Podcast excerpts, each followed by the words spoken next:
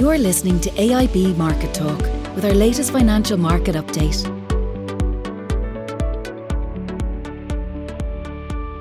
Hello, and welcome to our Market Talk podcast. Today is Tuesday, the 14th of September. I'm Stuart Banks from AIB Treasury, and as usual, I'm joined today by John Fahy, AIB Senior Economist, to discuss the latest market developments.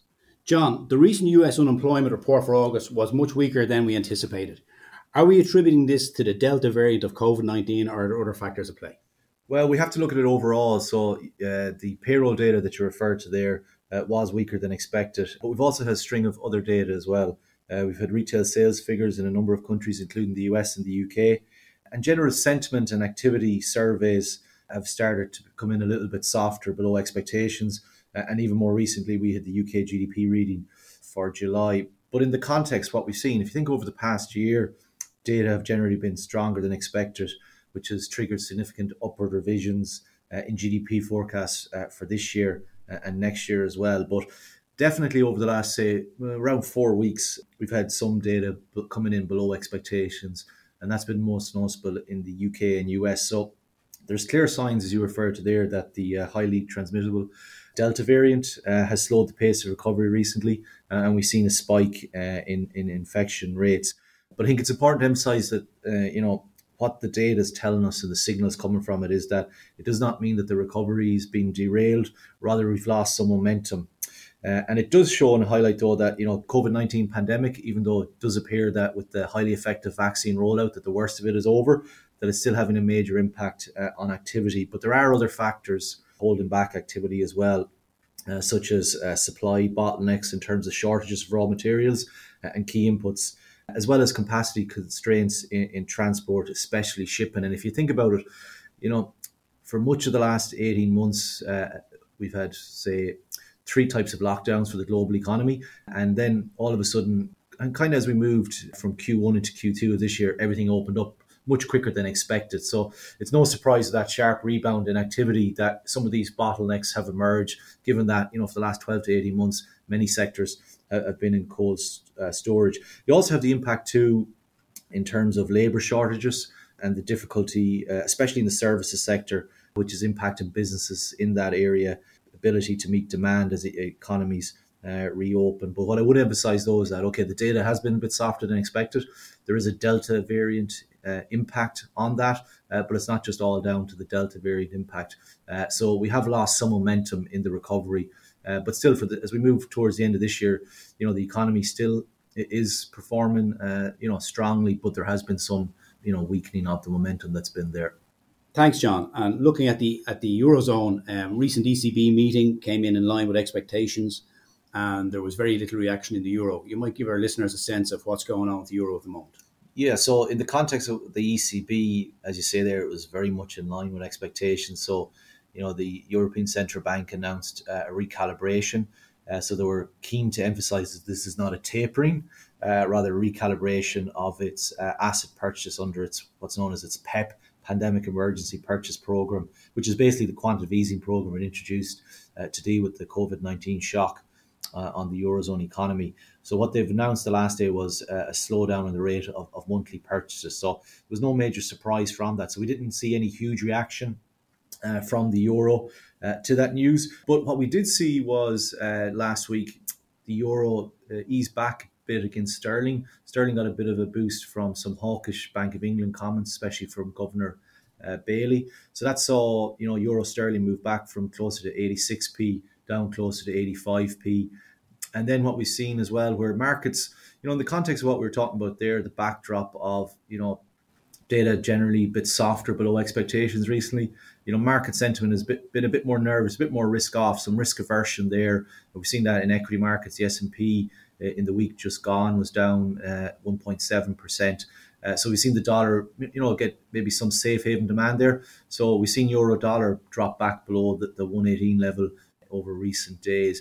But again, you know, when you look at the, the moves on markets, on currency markets, as opposed to, you know, what we saw on equity markets recently, still fairly modest moves uh, on currency markets, and the main pairs are still within you know their recent ranges. But we have seen a bit of a softer tone to the euro uh, easing back against both the, the dollar uh, and sterling, uh, but very little reaction from the ECB. So it wasn't on the back of the ECB. Maybe the euro had weakened in the lead up to the ECB meeting because it was well signposted that, that change was going to happen. So that might be one reason why we didn't see any major reaction uh, following the announcement. And moving to the UK, John, unemployment has been edging steadily lower, but with the furlough scheme finishing this month, what are we likely to see? Well, you would expect maybe some upward moves in the unemployment rate. And I suppose uh, a few months back, that would have definitely been the general expectation. However, you know, and actually the week ahead we do get uh, updated labour market data for the UK, but it's for July. So we'll have to wait two or three months before we get the September figures and the October figures to see what level of impact there has there. But what you can see though in terms of general market expectations is that the peak of the unemployment rate in the UK, once the furlough scheme ends, has been revised substantially lower, including from the Bank of England. The Bank of England's views that the unemployment rate uh, has already peaked. It does come back into difficulties though because of the pandemic. It's very hard to ascertain what the true level of unemployment is uh, because in the UK they've had the furlough scheme. Other economies, they've had income support schemes. Uh, so it's clouded the true level of unemployment.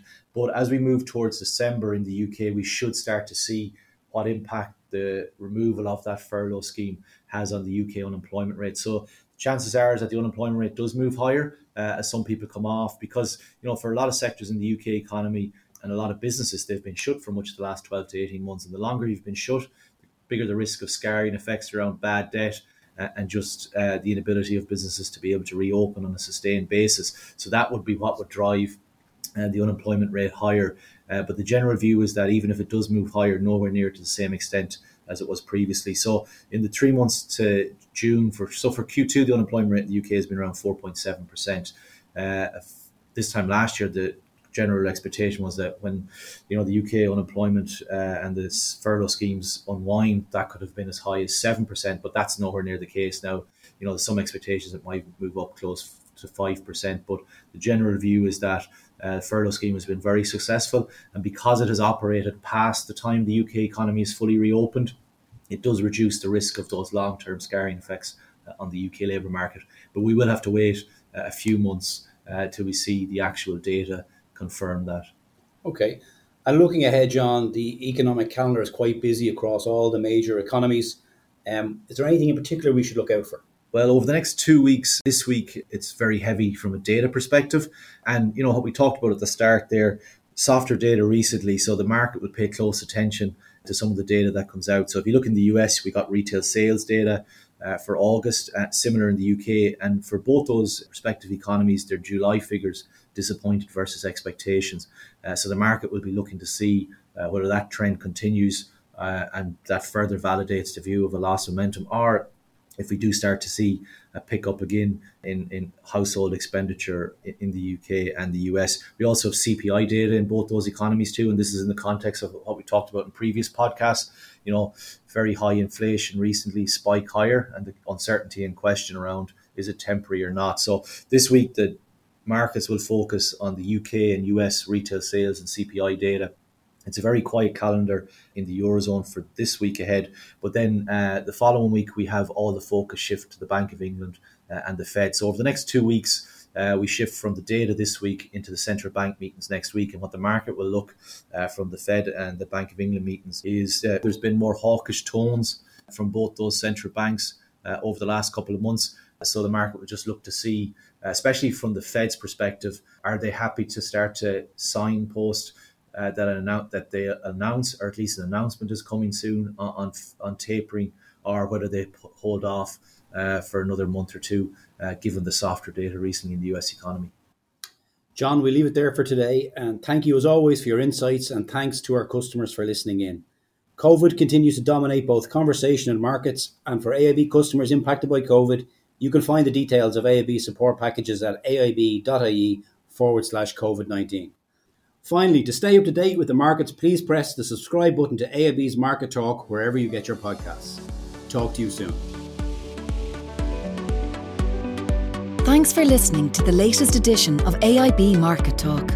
Allied Irish Banks plc is regulated by the Central Bank of Ireland. First Trust Bank is a trademark of AIB Group UK plc, authorised by the Prudential Regulation Authority and regulated by the Financial Conduct Authority and the Prudential Regulation Authority. Allied Irish Bank GB and Allied Irish Bank GB Savings Direct are trademarks used under licence by AIB Group UK plc, authorised by the Prudential Regulation Authority and regulated by the Financial Conduct Authority and the Prudential Regulation Authority.